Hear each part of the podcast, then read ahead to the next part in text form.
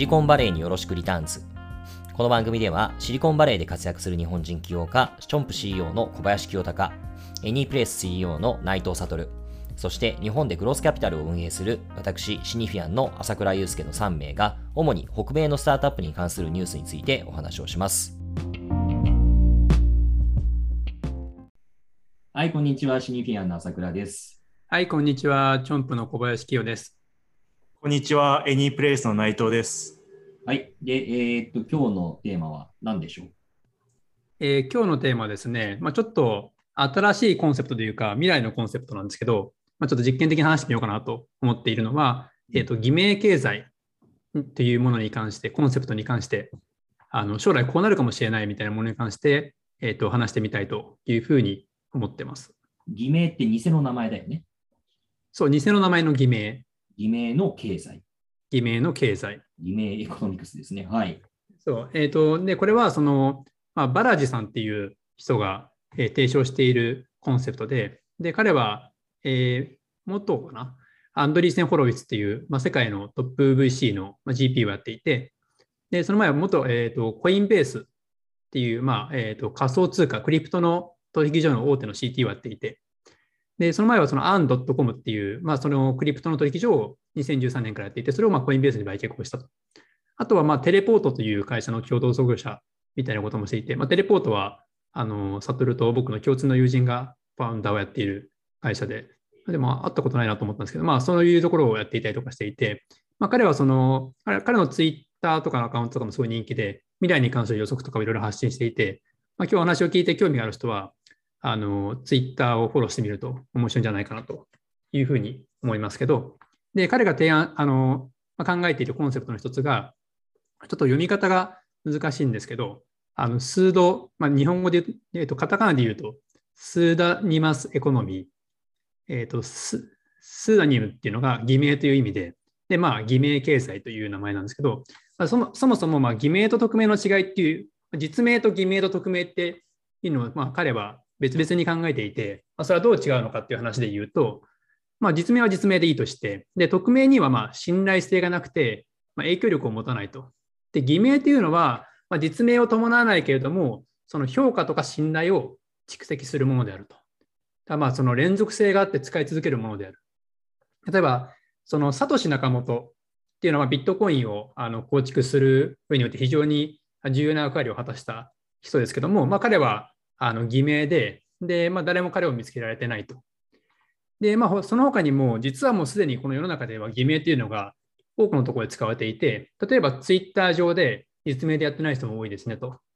えー、あとは、レディまあ、レディットというこっちである、まあ、2チャンネルみたいなやつの、まあ、アカウントも偽名のやつもすごく多いですと。あとは、まあ、その若い世代のジェンジ世代が作る、まあ、フェイクネームのインスタアカウントでもすごい多いですと。まあ、日本ですと、あの、ツイッターのアカウント複数持ったりとか、そういうケースも多いと思うんですけど。あとは Google のワークアカウントとかもあのそういうふうにやっていたりとかする人もいるし。で、まあ、その偽名を何でも使うかっていうと、まあ、ソーシャルメディア上の、あの例えば、個人に対する公益に回避になったりとか、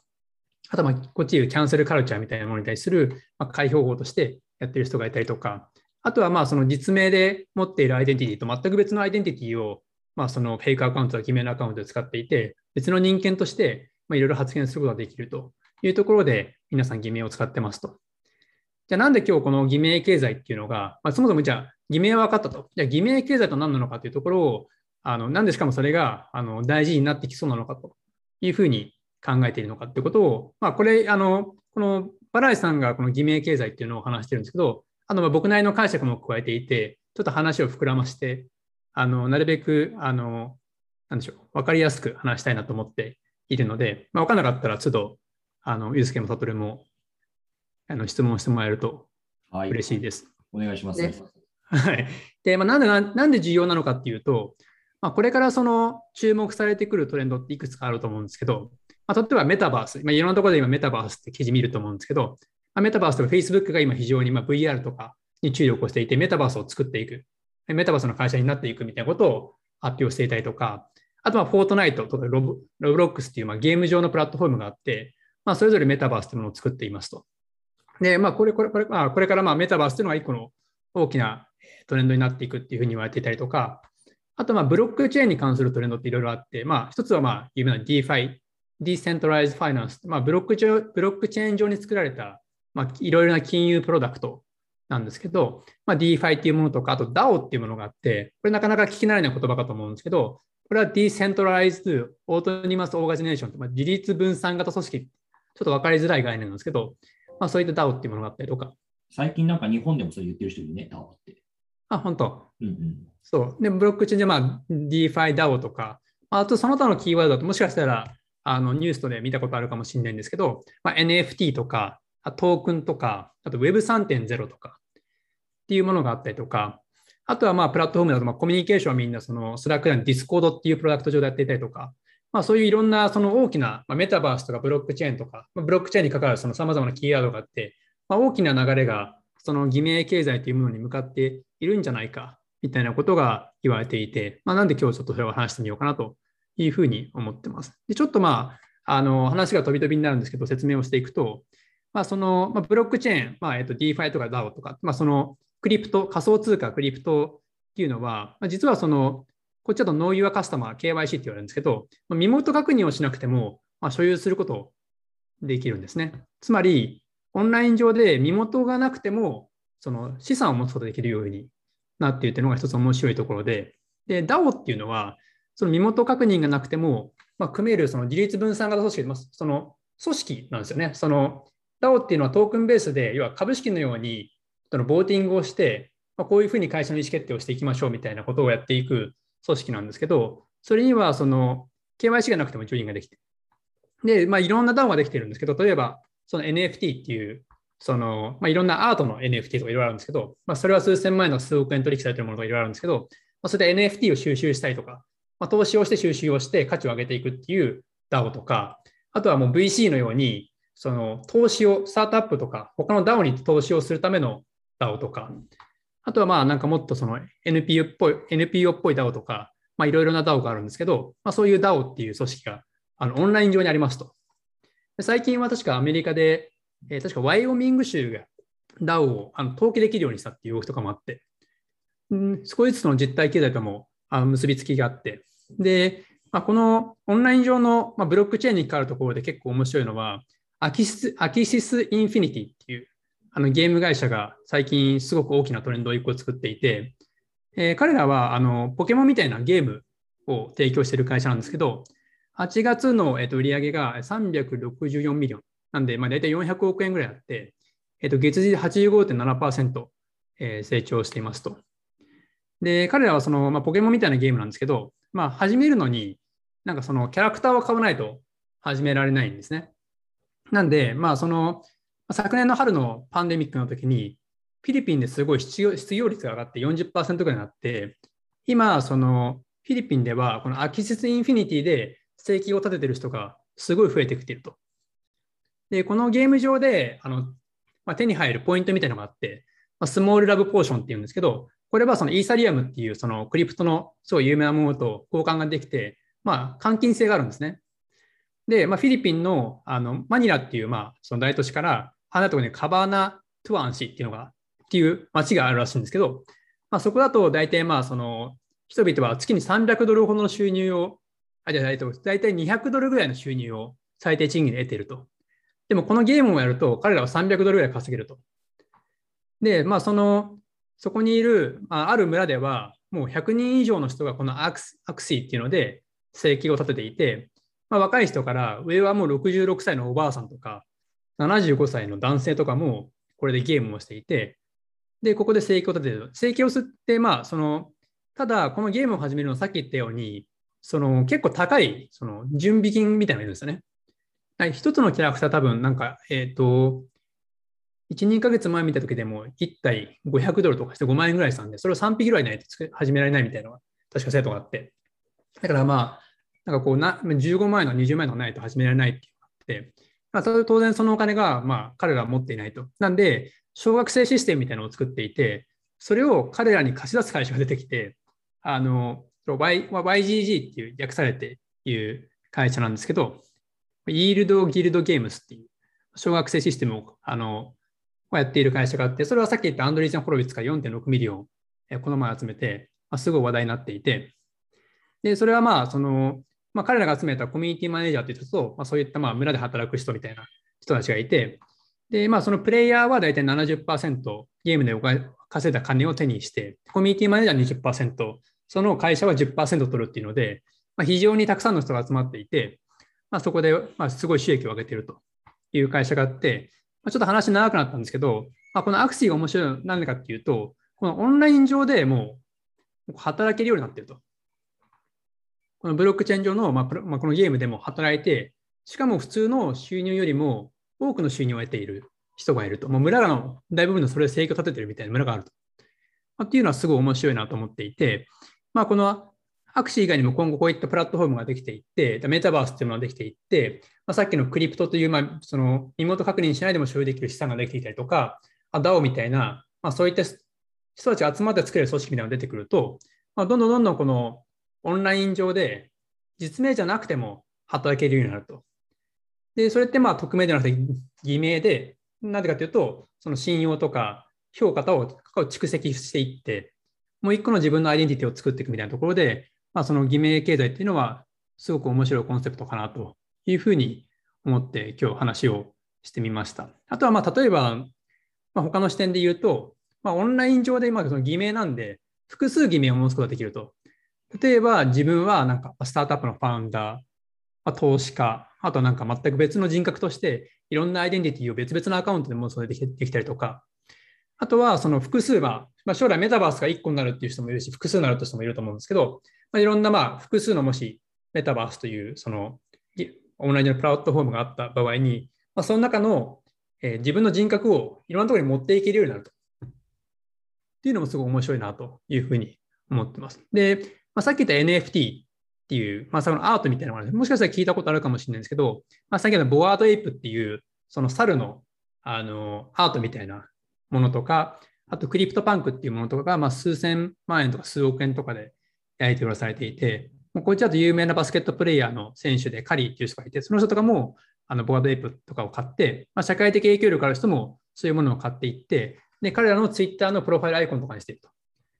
まあ、その、まあ、NFT っていうのはやっぱその、なんでしょう、そういう高価な NFT っていうのはステータスを表すものにもなっていて、まあ、それも一つのその偽名経済の、まあ、面白い動きかなと。まあ、彼らはもちろん実名でやってますけど。で、まあ、あの、ここの中で結構、まあ、そのメタバースとかブロックチェーンとか、まあ、えー、DeFi とか DAO とかそういったものが、この偽名経済っていう方向性に徐々に進んでいってるんじゃないかなというふうに思っているんですけど、で、まあ、ここの中ではいくつかまだまだ解決しないといけない課題があって、じゃあ、その偽名のアカウントを作るときに、全くその偽名のアカウントっていうのは、信用とか評価がゼロからスタートするのかと。その時に、例えば、そのツイッターとかでもし、すごくインフルエンス、まあ、あのツイートフォロワーがあったりとか影響力を持っている人とか、あと実体経済ちゃんとその正当に評価、ちゃんと評価されている人は、その評価を偽名に持っていけるといいんじゃないかっていうふうに考えている人たちもいて、で、そういうあのプロダクトを研究している人がいたりとか、で、まあ、その、それに関連して、ツイッターの CEO のジャック・ドーシーって人は、まあ、すごいビットコインをあの支持してるんですね。で、いろんなところでビットコインの話してるんですけど、で、まあ、ツイッターが今度、今後その分散型のソーシャルメディアを、ブルースカイというプロジェクトを立ち上げるってことを発表していて、で、そこのあのリーダーに任命した、まあ、ジェイ・グラバーっていう人は、えっ、ー、と、彼はもと、えっ、ー、と、イーサリアムの財団から助成金を獲得して、インタレップっていうプロダクトをやっていて、これはそのソーシャルメディアのアカウントで評判がいいか悪いかを、その Web3 の、いわゆる今今言ったように、そのまあ、メタバース、偽名経済のところにあの信用情報を紐付けるようにできるようにあのするプロダクトをあのか進めていて、でただ、まあ、そこのインタレップってところが間に入って、プライバシーを保護して、まあ、誰だか分かんないけど、この人は実名でちゃんとしてる人だよってことを証明してあげるみたいなことをやっている人だったりとかしていて、で、まあ、こういう人がそのツイッターの今後重要なプロジェクトのリーダーになっていくみたいなのも、まあ、一つすごい面白い動きなのかなというふうに思ってますと。まあ、あの、ちょっと話が行ったり来たりしたんですけど、まあ、なんで、あのまとめると、まあ、このバラジっていう人が偽名経済っていうコンセプトを提唱していて、まあ、このメタバースとブロックチェーンに関わる DeFi とか DAO とか、トークン NFT とか、あと Web3.0 とか、そういったものがいろいろ絡み合っていって、で、オンライン上で人は義務のまま資産を持つことができたりとか、あと組織を作ることができたりとか、働くことができるようになっていて、で大手の企業も、まあ、そういったあのことをもしかしたら進めてるんじゃないか。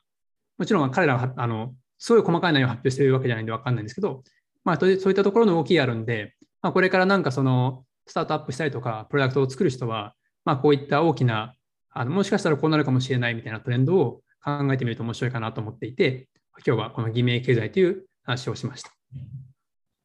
ありがとうございます。これあの、確かにものすごい抽象的な話ではあるんだけど、面白いし、もういくらでも語れるネタだよね。僕も SNS やってたっていうこともありますし、あ確かに。思うところあるなっていうのと、あとそれ、あのそれこそ日本でも結構ね、こういこの手の話を最近、なんでしょう、そういうネット業界の人が割と活発にしている状況は見受けられますよね。一番その最右翼が国光さんだと思いますけれども、最近ご自身でまた新しい会社始められた。とか、まあ、グリーンの田中さんとか、なんかこのあたりってものすごく発信してらっしゃるなと思っていて、まあ、それこそ、まあ、メタバースとかブロックチェーンとか、まあ、その派生である NFT みたいな、まあ、いろんな、なんか、ちょっとした小さいバズワードでが、なんか、高まりつつある状況って、まあ、何かの機運が起こりつつある気もするし、わかんない。一瞬で伝えるのかもしれないし、どっちかわかんねえなというふうに思うんだけど、確かにこれ何か起こりつつあるなって気がするよね。で、こうやってよくなんかメタバースっていう言葉の意味って何なんだってことをいろんな人が答えていて、なんか US の、なんだろう、それこそ記者の人とかいろいろ答えてるのを見て、まあ、ものすごく意味のあるものだっていうような言い方をする人もいれば、インターネットという言葉を置き換えた最もナンセンスな言葉っていうような結構辛辣な批判をしてる人もいるし、面白いなと思うけど、まあ、それこそよよくさ、インターネット界の老人会、老人たちが言うのは僕も含めてですけど、あの、セカンドライフを思い出すよねっていう話で。うん、で、まあ、Web3.0 っていうのは僕初めて聞きましたけど、あの、確かにこのセカンドライフの概念ではあるじゃん、当時から。まあ言ってみれば、なんかマインクラフトとかもなんかセカンドライフじゃセカンドライフだし、あの、なんだけど、その頃と今とで一体何が違うんだろうみたいな。それが実現しやすいインフラだとかさ、そういった環境の違いによってきっと危険があるはずなんだけど、それが何なのかなっていうのは、わかんない。ひょっとしたら、あのブロックチェーンだとかビットコインの有無なのかもしれないし、とても気になるところですよね。セカンドライフはまだ結構あの使われているらしいという話をこの前記事で読んだんだけれども。マジで？うん。人間ライフ。あとはそのこのボワードエイプっていうところのこの前イベントとかも、あの、ディーセントランドっていう、あの、なんでしょう、メタバース上で開催されたりとかしていて、結構盛り上がっていて、まあ、ただそのやっぱ今回大きく違うのは、やっぱこのブロックチェーンという技術によって非常に様々な可能性が生まれてきている。DeFi とか DAO とかトークンとか NFT とか。なので、あの、それはすごく大きな変化かなと思っていて、ただまあその D、まあその、今だと例えばそのクリプトを所有するのに、まあ例えばなんでしょう、ほとんどのプロダクトってウォレットっていうのをブラウザに入れないといけなかったりとかしていて、結構その始めるまでのハードルは高くて、まあ、そのままだとなかなかあの広くは普及しないかなというふうには思っているんですけど、ただ、まあ、えっと、もしかすると、このイン,、まあ、なんでしょうインターネット、あとモバイルに次ぐ大きな、えっと、インパクトの大きなトレンドの本当の始まりに今我々はいるかもしれなくて、でそれはそのインターネットもモバイルも結構いろんな状況が絡み合って大きなトレンドができたと思うので、まあ、そこの中の要素の一つ一つが例えばメタバースとか、あとブロックチェーンに技術に関わるさまざまなものなのかもしれないなと思っていて、でその中の一つの方向性が、例えばこの偽名経済みたいなものもあるし、あとはこの、まあ、トークンとか、この DAO とか、そういったまあキーワードで、非常にその、なんでしょう、オーナーシップっていうものの考え方が実は変わってきていて、あのそれもすごい面白い動きかなというふうに思ってます。例えばまあ、分散型と中央集権型っていうのはよく比較されて話されるけれども、まあ、分散型とかオーナーシップとか、そういったもののキーワードによって、結構いろんなプロダクトが再定義されるんじゃないかなと思っていて、今すごい面白い分野かなと思ってます。なんかあの似たような話で、その所有っていうもの概念がなんかダサくなっている世界において、こういう NFT とかで何かをデジタルなものを所有するのってどうなんだっていうのを誰かが話して聞いたんだけど、僕はこれ結構両立する概念なんじゃないかなと思っていて、リアルの世界で何か物を所有していることが単純にかっこ悪い。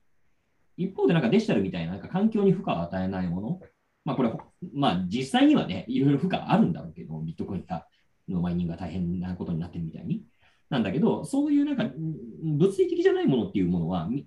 ありなのかなと。ミニマリストとこういう NFT って両立する概念なんじゃないかなというふうに、個人的には思っています。この所有型サイトといえば、やっぱり Any プレイスのそうですね。サドルさんが一言言いたいんじゃないかと。いや、そうですね。でもままさにあの、別に所有型サイトもそんな発言しないですけど、浅田さんがおっしゃった通りで、物理的にものを所有する、持つみたいなものは、なんかそんなにこう今っぽくないってされてるのかもしれないですけど、確かにでもその人間、それでも誰しもこうアイデンティティとかそういうのを持ってるんで、それがこうデジタルで NFT とかあったらそれが満たされるみたいな。それこそエイプのあの、まあ、アート買ってそれをプロファイルにするみたいなってその流れだと思いますし、あとなんかそれとは別で、キヨさんが今回こう、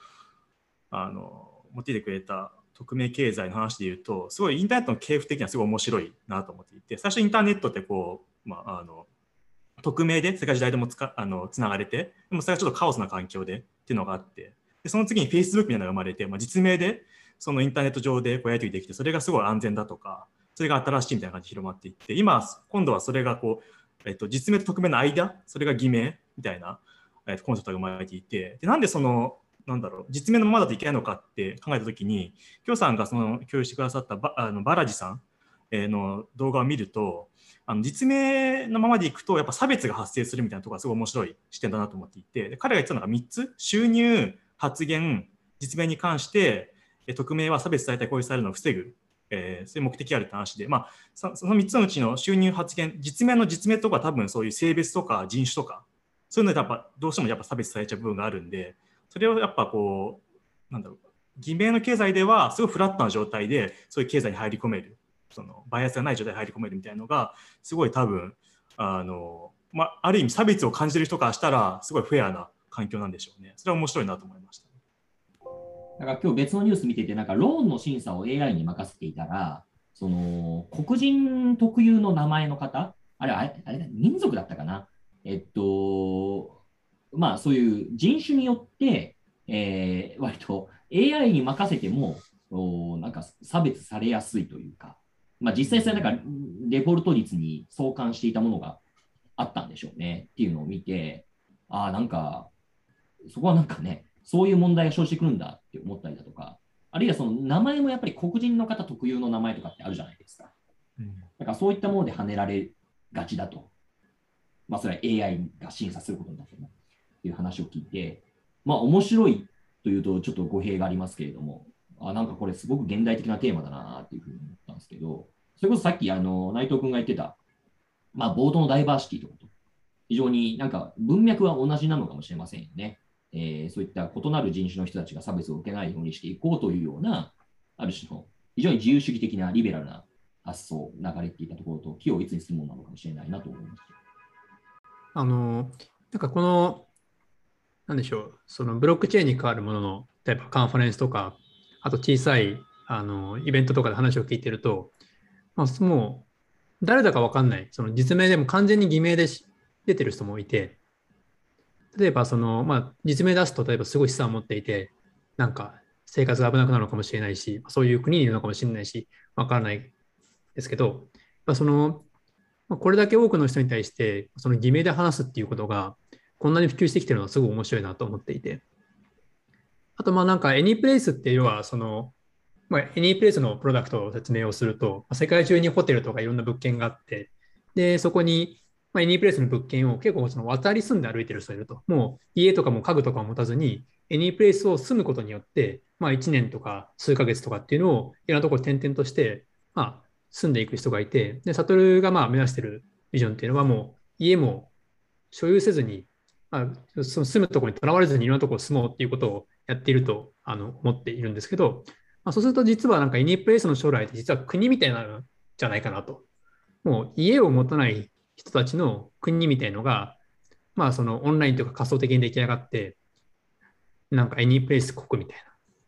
のが出来上がるみたいなのを考えたときに、そうするとその国のオーナーシップっていうのをどう作るのかみたいなことを考えたときに、まあ、DAO って一つ面白い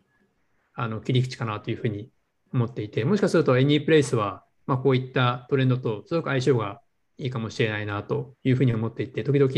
悟りに話すんですけど、悟りからは返事は来ない。い やいや、ないっていうか、勉強しなきゃなっていう、ちょっと勉強。あのべあの勉強中ってことですよ。はい。あの大事な。このバラジさんが面白くて、あのベストオブバラジ .com みたいなサイトを言うと、今までこのバラジさんが発言したコンセプトがいくつか出てるんですけど、そこの中の1個が Network State っていう話があって、何かっていうと、まずオンライン上で国を作って、まあ、次にその、その後に物理的な世界に国を作るっていうコンセプトで、要はもう世界中のいろんなところにいる人たちが、まあ、オンライン上で国みたいなものを作って、そこでコミュニティを作って、そこで資産をプールして、最後に土地とか資産を購入して、それを国にしていくみたいな考え方なんですけど、まあ、それ見たときに、ああ、これはもうエニープレイスじゃんっていう話を思って、で、サトルに連絡したんですけど、反応がないと。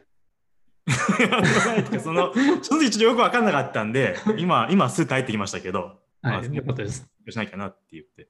これけどなんかそのムーブメントのさ、発端というか出だしが起点となっているのがゲームっていうのは面白い話ですよね。やっぱりそこなんだっていうのは非常に面白いなって思うのと、それになんか派生して感じるところで言うと、まあ、中国が今ゲームの締め付けめちゃめちゃ厳しくしてるじゃないですか。まあこれ、まあ、単純に、まあね、なんかあのゲームばっかしてねえで、なんか勤労しろとか勉強しろみたいな、そういう話が主体なんだろうなと思ってたんですけど、一方でやっぱりこういう文脈あるのかもしれないね。中国共産党の人たちからしてみたら、こういった偽名で国民一人一人を把握できない状態で、でその資産だとか活動っていうのがどんどんオンライン化していくのって最悪な状況じゃないですか。あの管理主義社会からしてみると。だそういうのをぜあのもう徹底的に締め付けようっていうのが、ある種の、まあ、あの彼らなりの管理手法というか、あのグレートファイアウォール引いた時と同じ動きですよね。で、確かにそうかもしれないね。うんうん。で、ゲームでその請求を立てるってもうこれ、ある種その物価だとかの価格の歪みをさ、もう極限までついた、これ新自由主義のさ、自由主義のなんか極みだなっていうふうに思うんですけれども、じゃあこの点において、ある種なんかこれってなんか極端な話、まあめちゃめちゃちょっとエクストリームな議論になっちゃうけど、国家の存在意義とかをある種脅かす議論じゃないですか。ってなった時に、じゃあ、ものすごいその自由主義の大国であるアメリカとかがどう反応するのか、えー、いや、いいんだよ、こういうの、ウェルカムだよっていう方向に行くのか、あるいは、あの修正自由主義みたいな形になって、ある種、中国ほどではないけれども、何らかの締め付けのような対応を取るのかっていうのは、これなんかめちゃめちゃ面白いポイントだなと思いましたね。最近なんで、まあ、アメリカでも、あの例えば今回コインベースとあのアメリカのその政府と戦っていたりっていうのが最近ツイート上で出てきたりとか、うんうんうん、なんであのいろいろまあ多分今後規制が入ってくると思うんですけど、まあ、一つ面白いなと思ったのは今までその規制がなかったところでものすごいイノベーションがたくさん進んだんだなと思っていて、うんうんうん、このブロックチェーン上の金融のプロダクトとか、まあ、その規制がない分、まあ、いろんなもう詐欺もたくさんあるしあと、まあ、ハッキングも多いしうん。まあ、いろんな事件は多いんだけれども、なんかその規制がない分、例えばこのゲームで生計を立てれてしまう点とか、あでも偽名でもアカウントを持っててしまう点とか、なんかこの規制がないからこそ、すごく新しいものが生まれてきているところで、それは多分今後規制が入ってきても、ある程度残るんじゃないかなと思っていて、しかもまあ今回そのパンデミックがあって、さっきのさっきのそのフィリピンの例のように、さらにそのイノベーションがオンライン上で加速したっていうところもあって、だからまあ、今なんていうのはまさに、あの、まあ、さっき言ったようなキーワードに関するものを始めるには最高のタイミングなんじゃないかなというふうに思ってます。なんで、まあ、今回、あの、この場で、まあ、この偽名経済っていうものだけではなくて、例えばさっき言ったもメタバースとかブロックチェーンとか DeFi とか、D、あの DAO とか NFT トークンとか、まあ、それにもいろいろ、あの、その今の話した中には、たくさんその重複している概念とキーワードもあるんですけど、まあ、そういったキーワードに関心を持ってもらって、まあ、スタートアップ始めたりとか、プロダクト作ってみようって人が増えてくると面白いんじゃないかなと思ってます。ぜひ、あの、サトルさんにも興味を持ってもらえたら嬉しいです。はい、めちゃくちゃ持ちました。はい。はい、今日の回で。ね、これ、今日スタートアップの。そのうちなんか半年ぐらいしたら、なんか、クリス・アンダーソンがなんか、偽名掲載みたいな本書くんだろうね、きっと。そうかもしれない。あの、やっぱアンドリーセンはこの市場自体をすごい作ってるから、アンドリーセンのあの発表しているものとか、あとは、まあ、クリス・ディクソンとか、そういう人のツイートを見ると非常に分かりやすいし、あとやっぱその、ある程度、まあ、その、さっきのボワードエイプとかもそうなんですけど、まあ、その NFT を持ってないと入れないコミュニティとかも結構増えてきていて、うん。でそれでその、例えば、えっ、と、ある、まあ、なんだっけな、F、FWP かな？なんかその、えっ、と、あるそのグループは、そのトークンをある程度数を持ってないと入れなくて、で、最初はそのトークンがすごい安かったんだけれども、まあトークンっていうのはその市場で売買されていて、で、あの、今はそのグループにみんな入りたくなってから、そのトークンがすごい値上がりをして、最初にそのグループに入っていて、そのトークンを持っていた人たちその価値上がるっていうのがあって、それですごい大儲けた人人たちとかもいて、うんそれとはそのコミュニティをみんなでその共通して持ってるってさっき言ったオーナーシップみたいなものの話にもなってきて、それも一つのキーワードかなというふうに思ってます。